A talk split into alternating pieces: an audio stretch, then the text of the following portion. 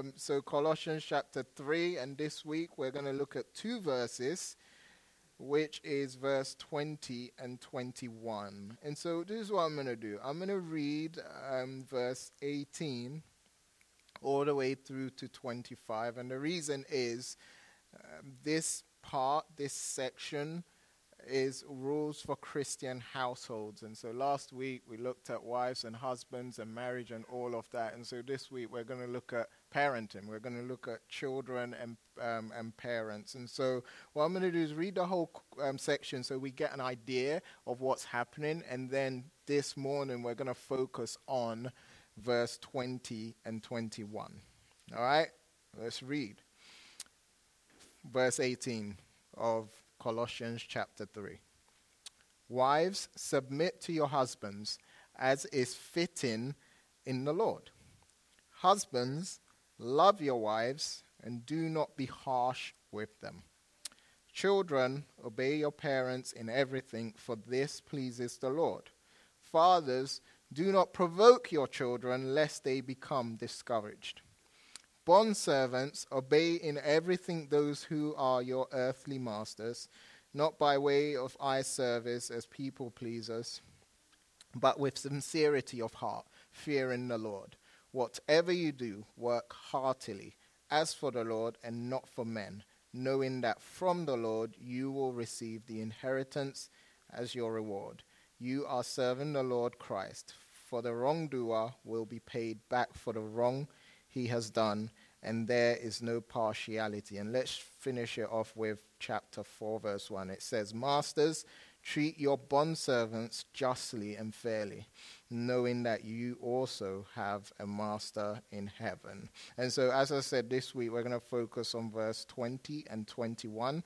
And next week we're going to talk about work and how work. Hey guys, how you doing? Good to see. Sorry to put you on the spot. I shouldn't do that. All right, so let's pray and then we'll get right to it. Father, we are thankful for you and your grace in our lives.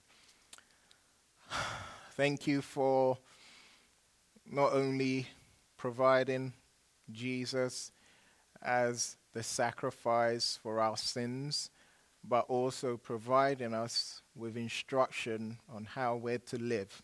And so this week, as we turn our gaze towards Jesus and learn how to relate um, in the context of the family, specifically between parents and children, May you help us, Lord. May you help us not only understand, but may you give us a willingness to apply all that you're going to teach us. In Jesus' name we pray. Amen. Amen. So um, we have some parents. Anyone who's a parent here? Any parents here? Anyone has kids here? Yep, yep. We have some parents here, and I'm sure this morning you're like, "Yep, this will be great. I'm looking forward to learning from God's word, what it looks like for me to raise up my children in the instruction of the Lord." But I'm also aware that there are people that don't have children here. Okay, anyone who does not have a child. Anyone? Of course, yeah. You're here. There's quite a few of you. And so this is what I don't want you guys to do. I don't want you guys to tune out. I don't want you guys to say, hey, like, yeah, he's talking about parenting and all of that, and so it has nothing to do with me, so I'm going to check out. I'm going to go on my phone and watch the World Cup or something like that. That's what I would be tempted to do. I don't know what you'll be tempted to do, but don't do that. And the reason is this will apply to you because all of you here um, you, are one of your identities is that you're a child. Okay, you're a child. You, are a child of someone, and so that will apply to you. The other thing is, um, one day you might get married and have children, and so this is a good opportunity to get a head start to know how to raise your children. Okay, it might be a long time away, but you never know you might remember some of what we're going to share, or it will reinforce um, some of what you already know. The other thing is, you are probably in a relationship with families, okay, that have children. And I'm not telling you to like raise their children for them, but it might be good to understand um, what it's like to raise children, and so that when you're with those families, you'll have a better understanding of what's going on, and you're just not going to be freaked out by some of the ways they raise their children and all of that. And so don't tune out, tune in it will be helpful for you one day. All right? As a church, we've been making our way through the letter of Paul to the Colossians. Okay? Today we arrive at week 13. So far in this letter, we've looked at why Jesus, Christ, deserves to be preeminent in our lives. What that means is that Jesus needs to be number one. What that also means is that Jesus needs to be our everything because he deserves it. And in chapter 3, that's where we're at, we began to apply um, this truth to our lives. Last week, we arrived at the point of the letter where Paul, who's the author of this letter to a church in Colossae, begins to focus on the family.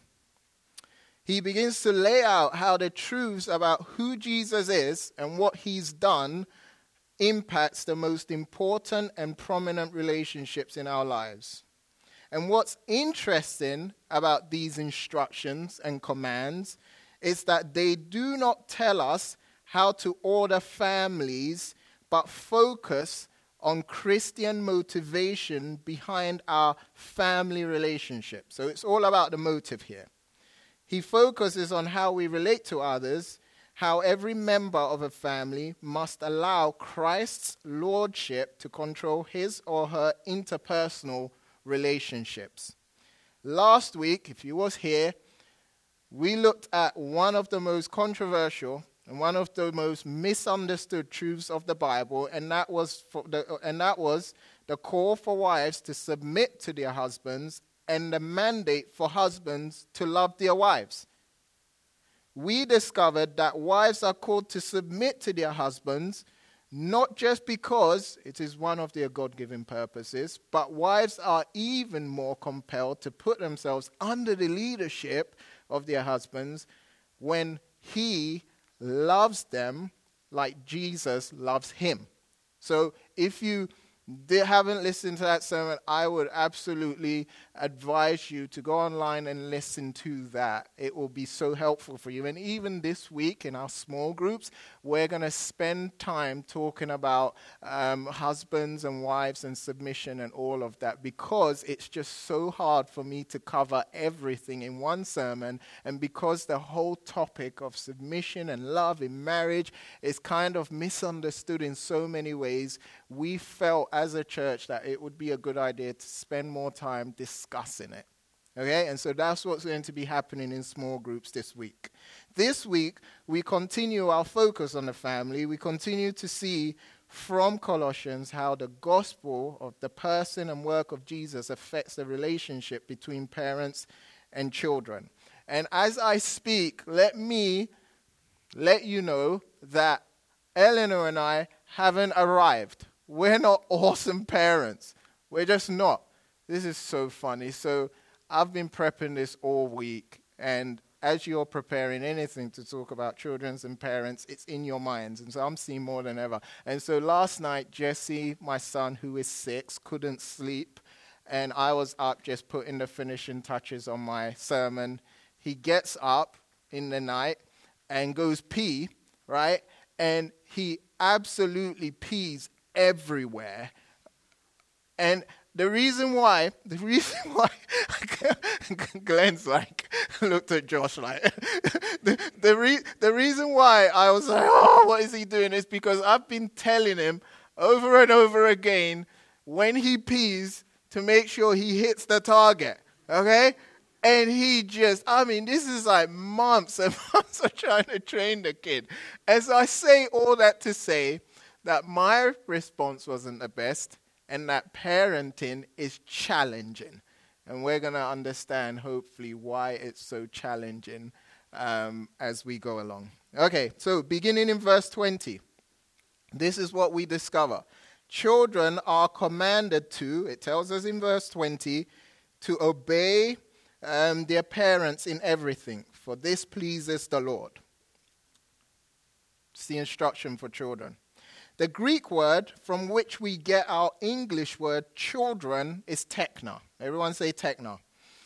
Say that's an easy one, so I got you to say it. What's interesting about this word techna is that it is a general term for children that refers to children of all ages. households in the first century were very much different to what we're used to. And the reason is moms, dads, and children, whether married or single, all lived under the same roof. So, it is likely that the people group being addressed here are children, married or single, who are still living in the home and under parental guidance. So, it is to this demographic that Paul, who's the author of this letter, presents the command to obey their parents in everything. The command for children to obey is different to the call for wives to submit in verse 18. The submission, we talked about this last week, expected of women to their husbands suggests a voluntary submission. It's a choice. A wife submits because she wants to, not because she has to. Here, the word obey refers to submission that demands obedience. It is more absolute, it's more of a requirement. Children still living at home and under parental guidance are expected to obey in this way. Children are not only called to obey, but verse 20 also informs us that they are expected to obey in everything. So, what this is telling us is that as long as a child is still living at home and under parental guidance, they're expected to obey their parents in everything. Now, this is interesting. This command for children to obey everything their parents order them to do wasn't new to the ears of the audience this letter was originally addressed to. Okay? Remember, I said this letter was written to a congregation, to a group of people in a first century city called Colossae. And so the audience this whole idea of, hey, children, obey your parents in everything wasn't new to them. And this is because in that day, children were viewed as nothing more than the property of their parents. For example, in one of his works, Dio Chrysostom, who was a Greek orator, writer, philosopher, and historian, um, of the Roman Empire in the first century. This guy did it all. He was super smart, as you can hear. He observes that the duty of a son in those days is to treat everything that belongs to them as belonging to his father, to be obedient to him in all things, never to speak ill of him to anyone else, or to say or do anything that will harm him, and to help him as far as is within his power back then, in the first century, fathers who were the head of the household, right, um, had full authority over their children. Their authority enabled them to treat their children, their kids, in any way they wanted. They could even put their children in prison. They could even do that. They were also legally allowed to put their children to death without any trial or even without bringing any accusations at all against them. So, back then, the parents could do anything. They had full authority over their kids. And so, for children to obey their parents in everything back then was expected. And I can imagine, right, children hearing this, this whole command, hey, children, obey your parents in everything, and them just saying, of course, you know, this is what we've been doing, and this is what has been expected of us because it's a cultural norm. But what was new to their ears as followers of Jesus in the first century is found right at the end of verse 20, right? Look at the end of verse 20. It provides children with the primary motive for obedience. In other words, it gives us, it gives children the reason why they should obey their parents in everything. And the reason children are expected to obey their parents in everything is because obedience to parents, there it is, pleases the Lord. It pleases the Lord. So here, this is what Paul is saying. Hey, kids, obey your parents in everything.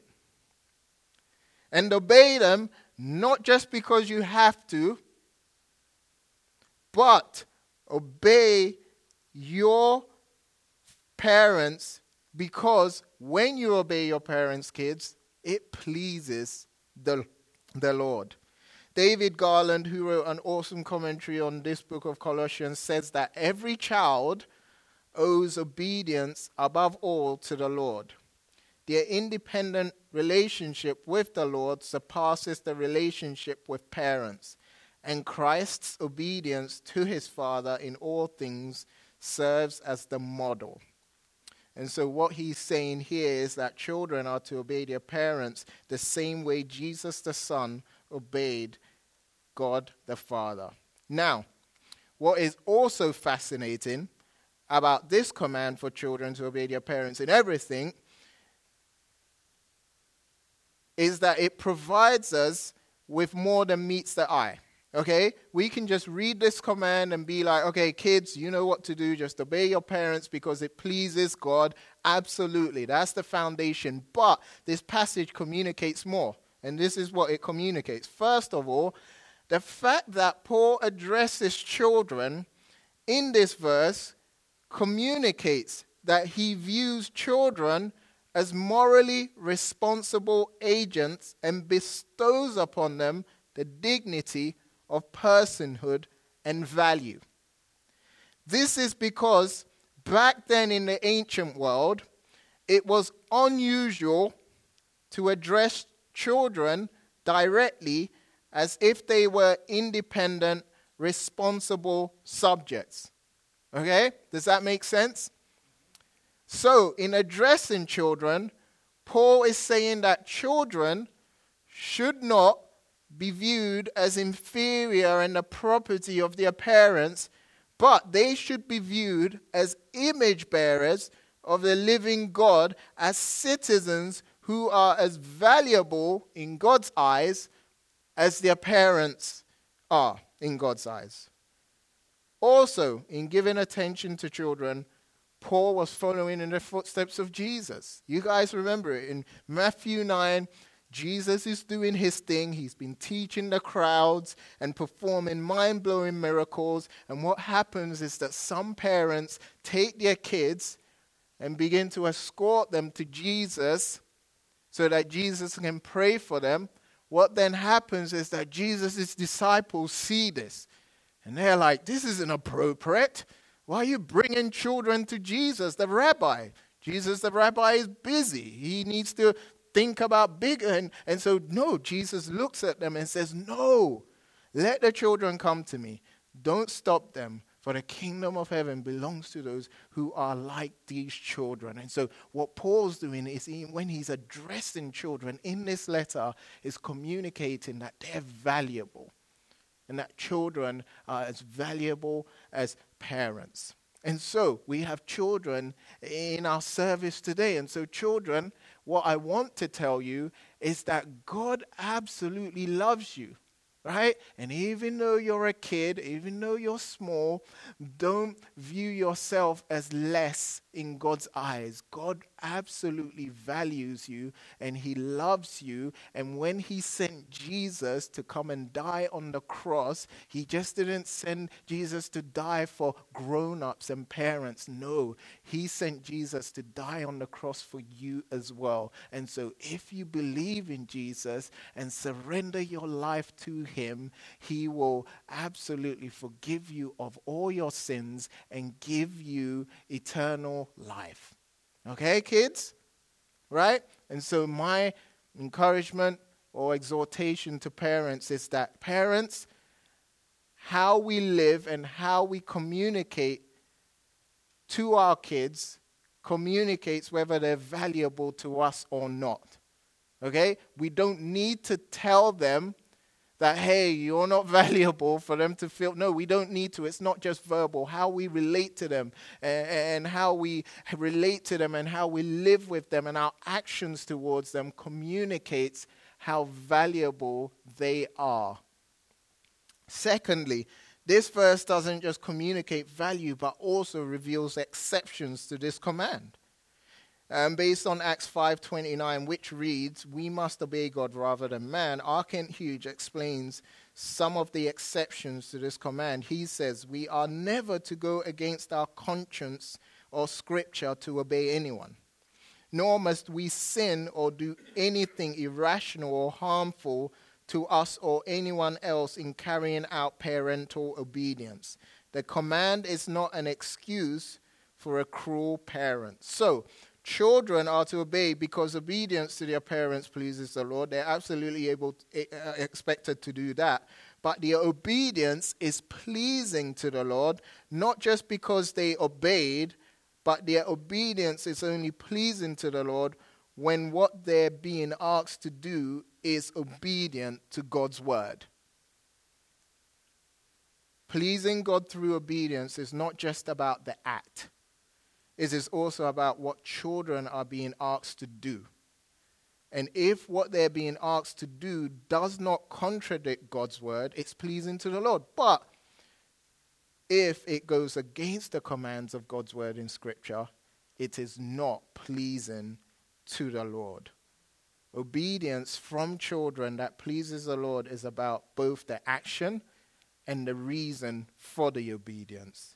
Again, R. Kent Hughes says the point is, okay, we have here a simple and powerful command to all children to truly, from the heart, obey their parents. Neglect of this command brings great sorrow. If not now, then surely later in life. But if obeyed, it brings fullness.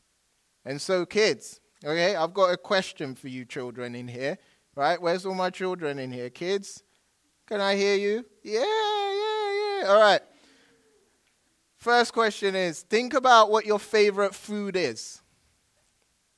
Okay? Your favorite food is probably ice cream, it's probably broccolis. Why are you laughing? No, no broccolis. Okay, think about what your favorite food is. Now, think about what your least favorite food is. Okay? Least food that you're like, ugh, it's yucky. Okay? If I told you that you had to eat your favorite food, would you whine and complain? No, of course not. You'd be like, thank you. Ah, ah, ah, food everywhere, okay? But what if I told you that you had to eat your least favorite food? How would you respond? right? No, I don't want to eat it. I don't want to eat. I don't want ice cream. No, leave ice cream. I'm kidding. You love ice cream. I'm sure you do. That would be a little more difficult to obey. And I ask these questions to let you know, kids, that obeying Jesus can be like that.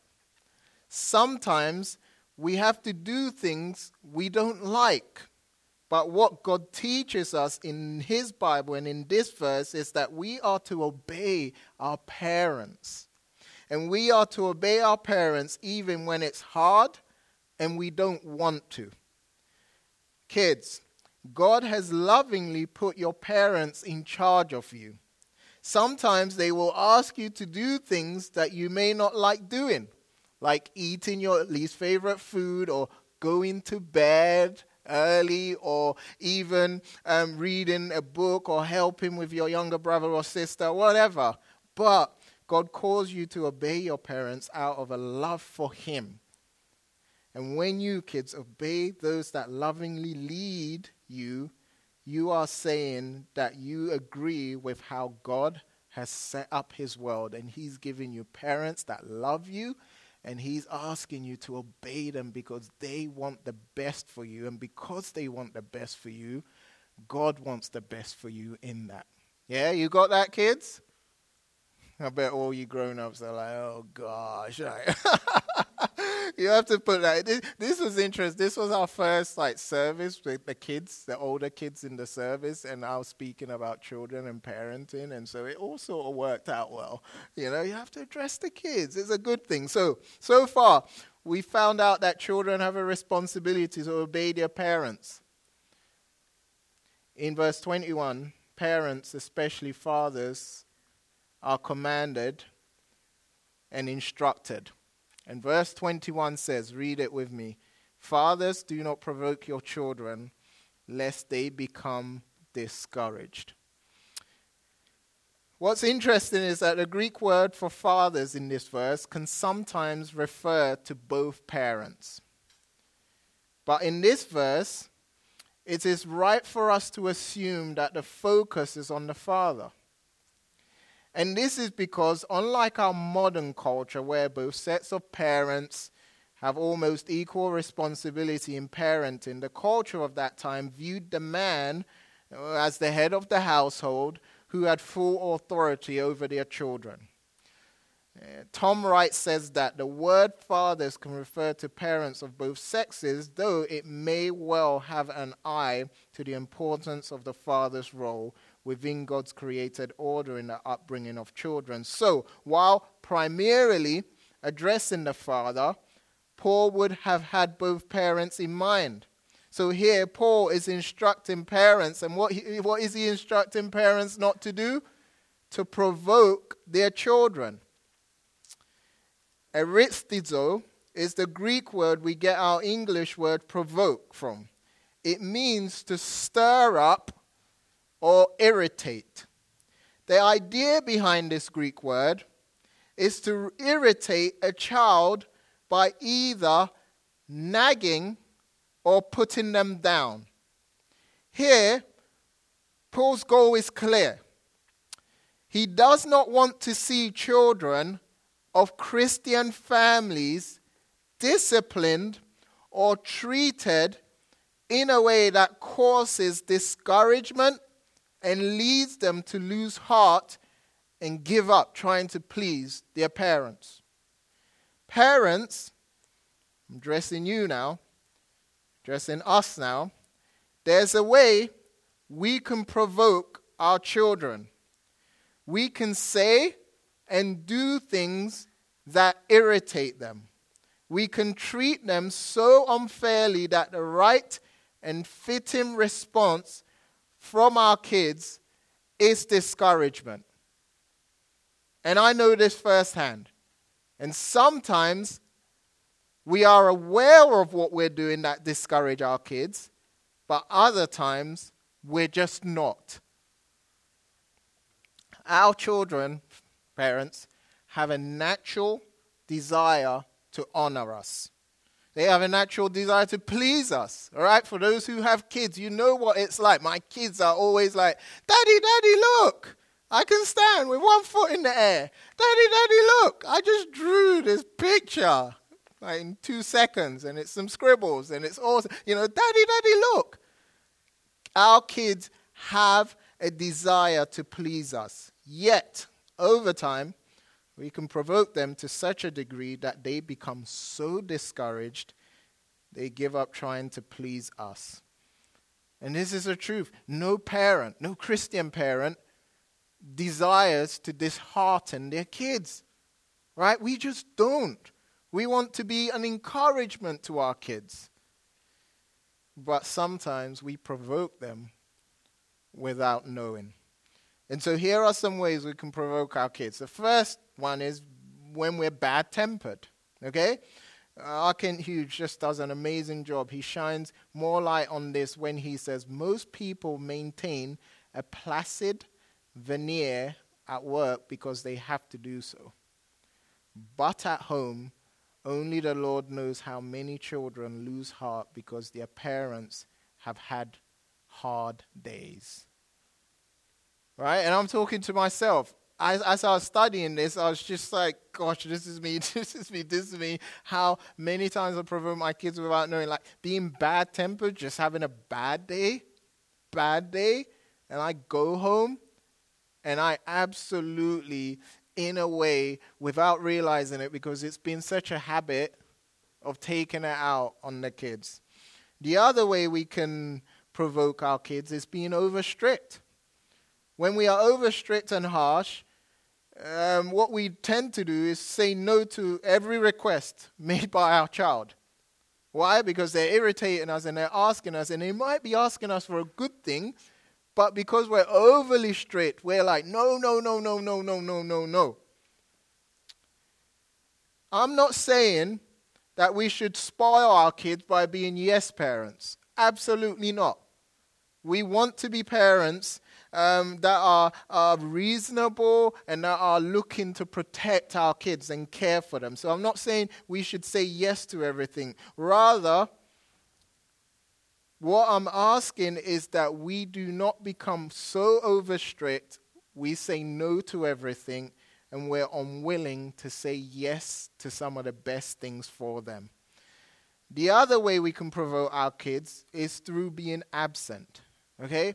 We are we have a culture that demands so much of us when it comes to work.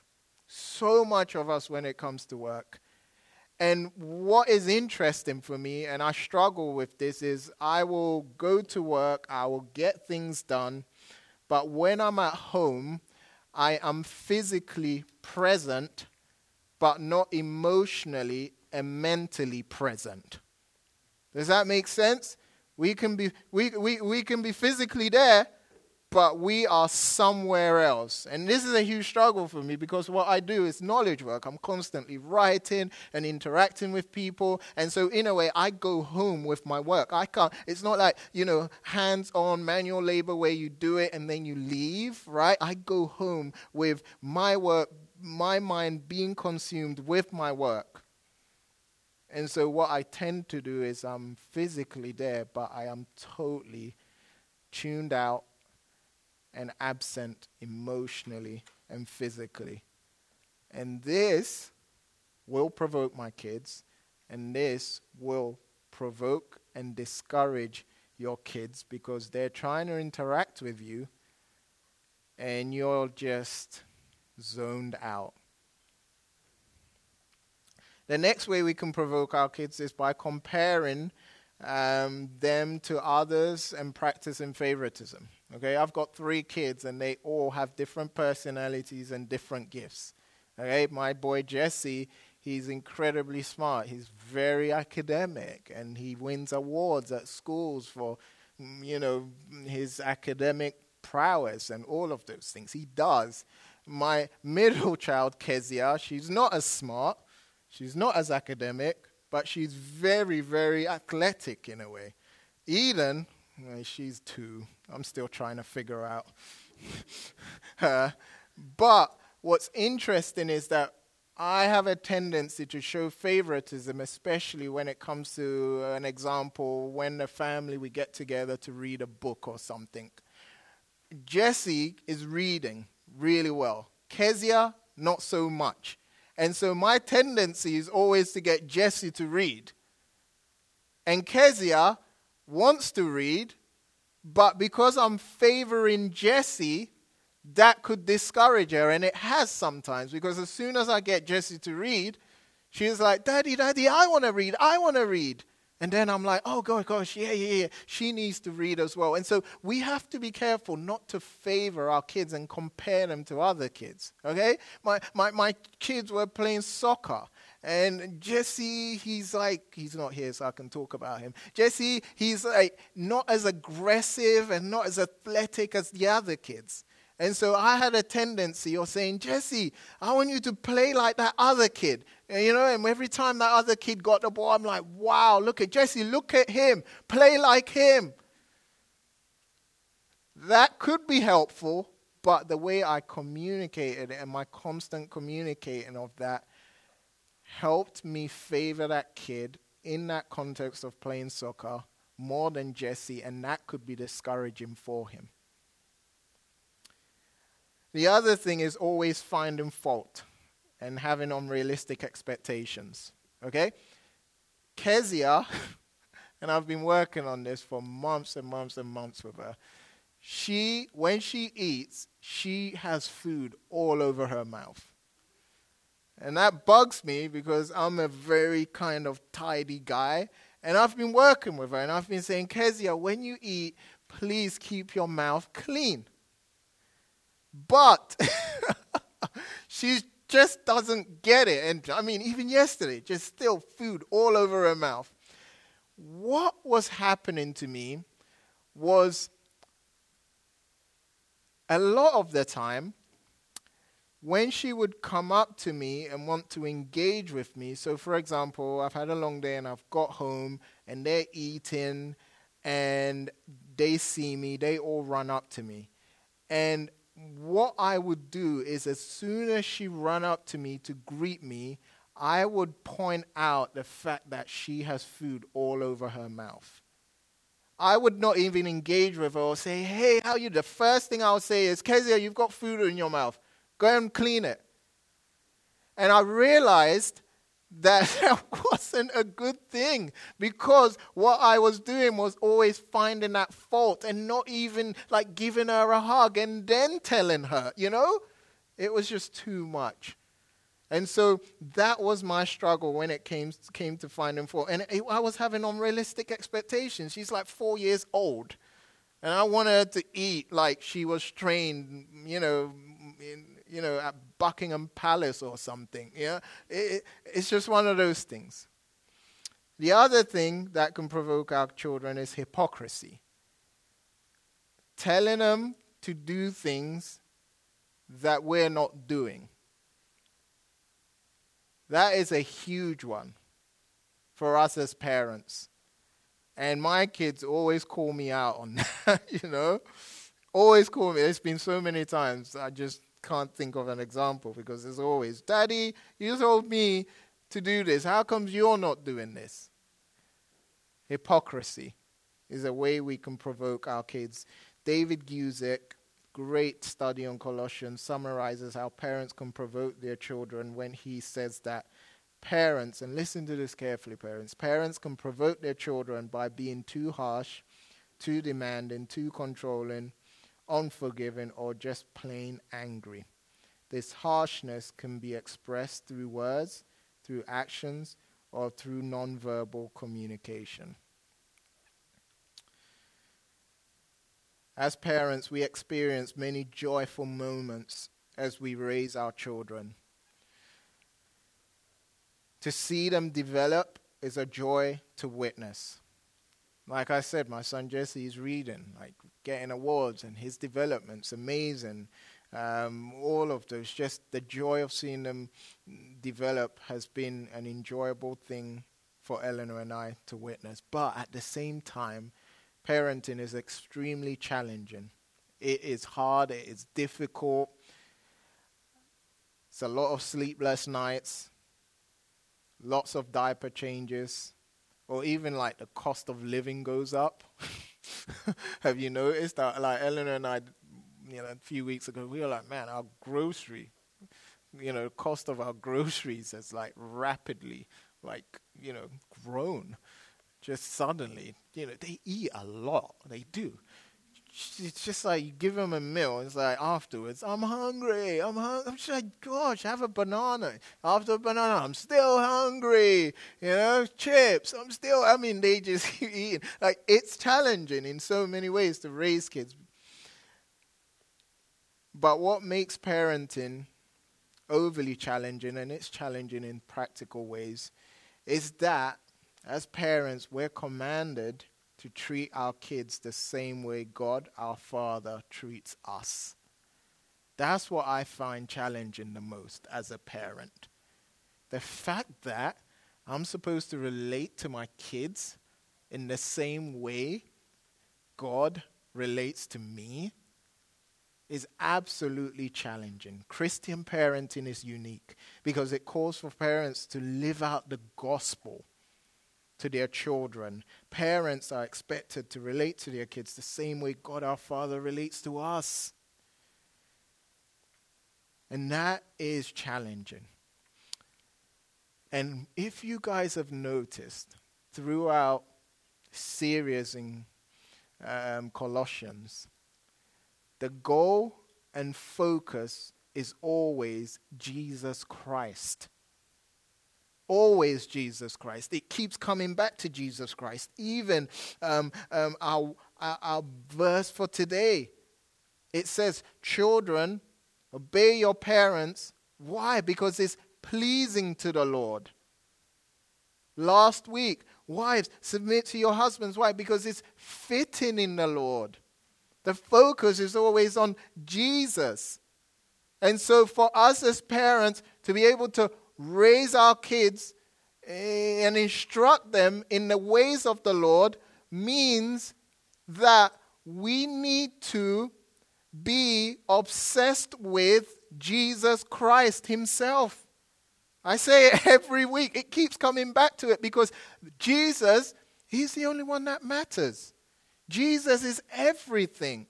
If we don't know Jesus, we will not be able to love and raise our kids in a way that will cause them to feel valued and loved.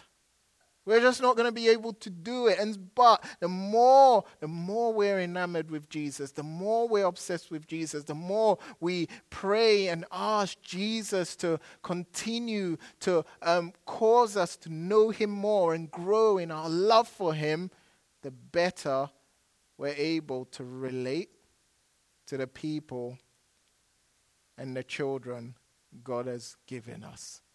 It's all about Christ. That is why, as a church, we sing about Jesus Christ.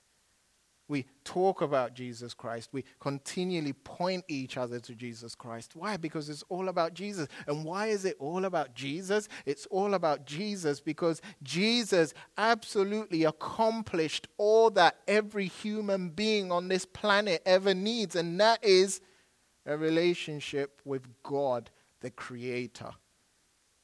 Jesus coming and living a sinless life and dying the death of a sinful man on the cross and rising again on the third day was him accomplishing what we could never accomplish as humans.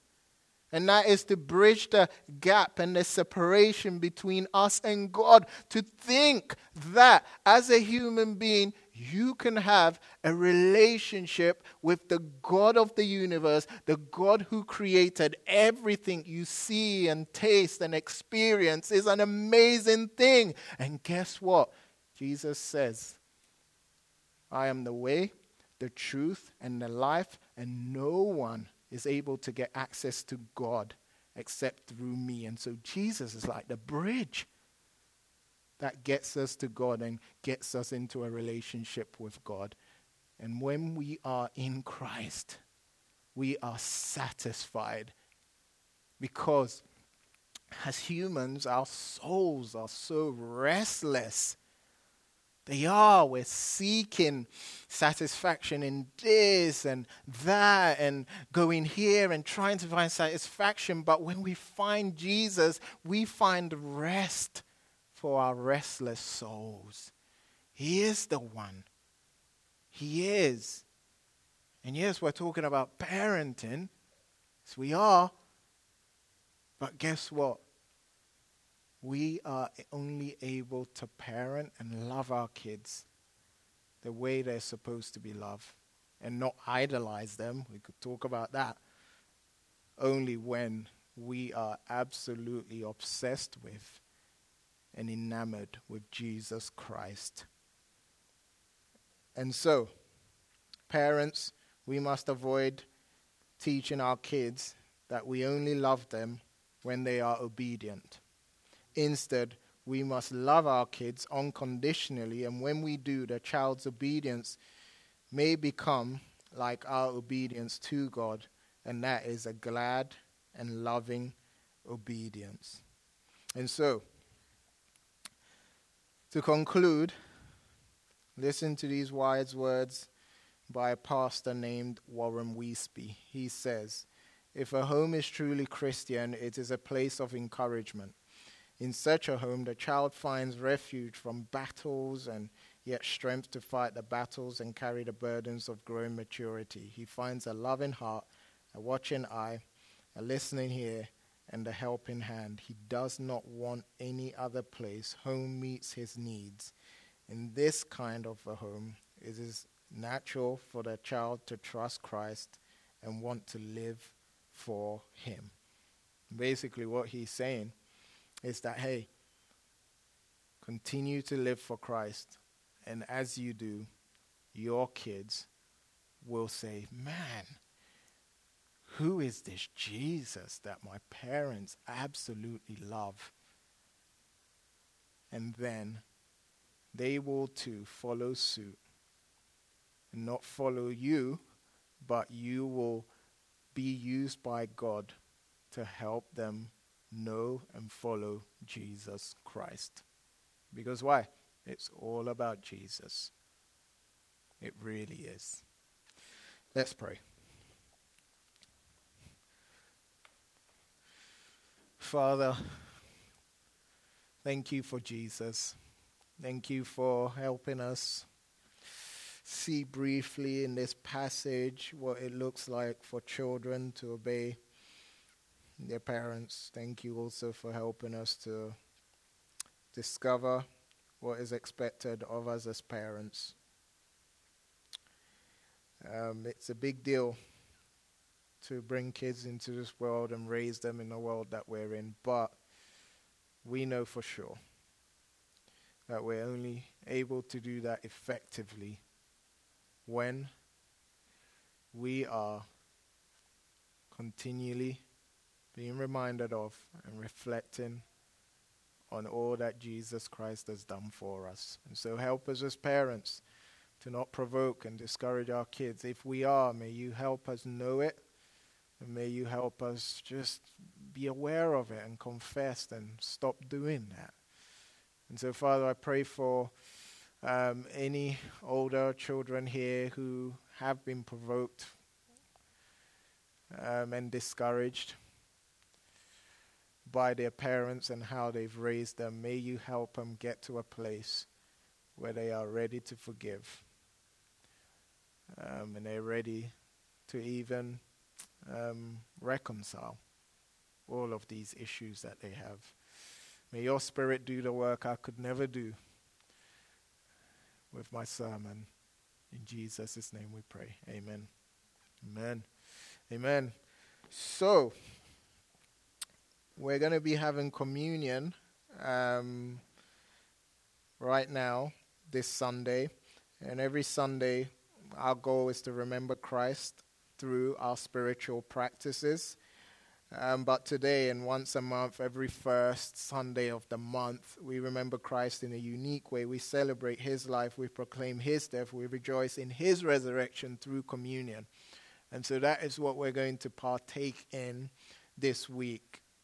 Today, what we want to do is look deep within ourselves and examine our attitudes and intentions. And although our attitudes and intentions are flawed, as we celebrate Jesus' life and proclaim his death and rejoice in his resurrection, we are reminded that as we commune with Christ in community, as we eat the bread and take the bread and dip it um, in the cup, which represents the blood of Jesus poured out for our forgiveness, we are reminded that our sins are forgiven and we have been made alive together with Christ. And so that is what we are going to partake in. And so what we're going to do is we're going to have some music. And what is going to happen is we are going to all come whenever we are ready. Is come to the front and we are going to grab a piece of the wafer. It's not bread, um, but we're going to dip it in. And what I want you to do is take it back to your seat and pray and thank God for what He's done for you in Jesus Christ. And then in your own time, you may participate in communion.